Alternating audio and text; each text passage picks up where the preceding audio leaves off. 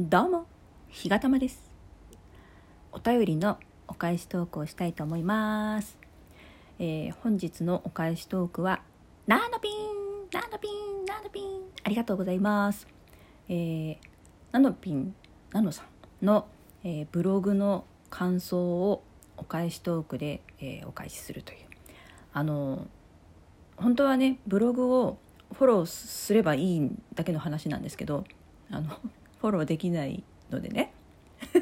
すいません。あの読んだ感想をこの収録トークでお返しするっていういいでしょ？新しくて。ね？ダメ？いいよね？まず、えっと、ナノさんからいただいたお便りを読ませていただいちゃうんですけどえーっとねひがたまさんの声は癒しボイス。どうもひがたまです。でモノマネしてみたからナノのお返しトーク聞いてみてね。ということで癒されましたのギフトもつけていただきました。ありがとうございます。聞きましたよ。いっぱい聞きました。あの最初にね2回ぐらい23回ずっとねあの どうもひがたまです。どうもひがたまです。言ってくれててあのめちゃくちゃ可愛らしくてあの爆笑しながら 聞いてました。はい。それでえっと次のねあのブログがアップされたらその感想とともにお返しトークさせていただきますというふうにお返事をさせていただいていたので早速感想を、えーちょいちょいねちょいちょい挟みながらお返しトークにさせていただきたいと思うんですけどえーっとですね私がこのブログでお返しトークとして感想をお送りできるのが1月23日の「お人形とぬいぐるみ」っていうブログと、えー同じ日の、えー黄色と黒の恐怖」と1月26日の「父と母の七夕」の3つですね。この中で黄色と黒の恐怖は割とこうなんていうのかなあの淡々としたね調子で書かれていてあの分かるなって思いました色色って結構ねあの印象強いですもんね。私もね黄色と黒の恐怖でね思い出されることがありましてあのとある某ね某球場に初めて連れて行ってもらった時に、えー黄色と黒のお衣装をお召しになられた、えーカップルが歩いておられましてで、えーその、黄色と黒のお洋服をお召しになられた、カップルの、女性の方がですね腰から紐がなんかズルズルっと垂れ下がっていてでそ何が垂れ下がってんのかなと思ってその先を目で追ってみると、ええーその対戦相手である、え東京の某オレンジ色の 某オレンジ色の球団の、えマスコットの某ジャ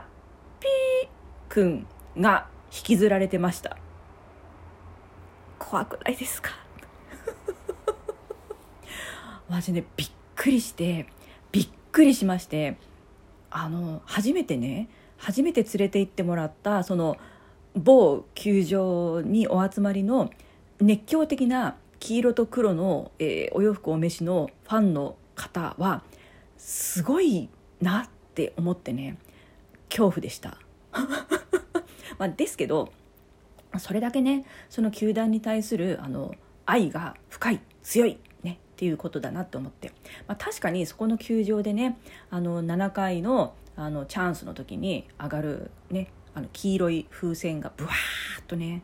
空を覆い尽くすその光景は素晴らしいものがあるので、えー機会があったらねナノピンにも見てほしいですけど、えーなかなかねその黄色と黒の、えーお仲間であればいいんですけどあの私違うんで。私あの青い人なんでね。あの黄色と黒の中にあの青い洋服のお席が取れなくて仕方なく黄色と黒の外野席に座った日とかはもう座ること自体が恐怖なので二度とね二度と外野には座んないって決めましたねその時にね。もう怖かったですね。はい。ちょっと話がそれました。すいません。で「お人形とぬいぐるみ」というブログと「父と母の七夕」っていうブログはこれはねあのなんだろういつものようにああいいなと思いながら読み進めていって一番最後にオチがあるんですよね両方ともね。お人形とぬいぐるみもクスッとさせられるし父と母の七夕もあなんかあははって本当にね声を出して笑っちゃいました。今までナノビンが書かれる文章は割とこう透き通った感じの綺麗なねあの透明感のある文章でそういうイメージが私の中にこうあったんですけどちょっとこのお人形とぬいぐるみ父と母の七夕についてはその世界観の中にちょっとねこうユーモアを交えるという素晴らしい締めくくりになっていてちょっともうナノビン天才かなと思いました。うん。本当に。またまた新たにねそのナノピンの文章の魅力に私はあのグググッと引き込まれましてますますファンになりました。はい。なのでまた次のブログも楽しみにしています。そんなわけであの具体的な感想をね言えなくてすいません。でもまあ感想は人それぞれなのであのぜひね私の感想をここでペラペラ喋るよりもたくさんの方にナノピンのねブログを読んでほしいなと思うのであの皆さんもねぜひブログを読んでその良かったよとかねこんな風に思ったよとかいう感想があったらねナノピンに届けてもらえたらなって思います。ということでお返しトークにさせていただきます。ではナノピンまたね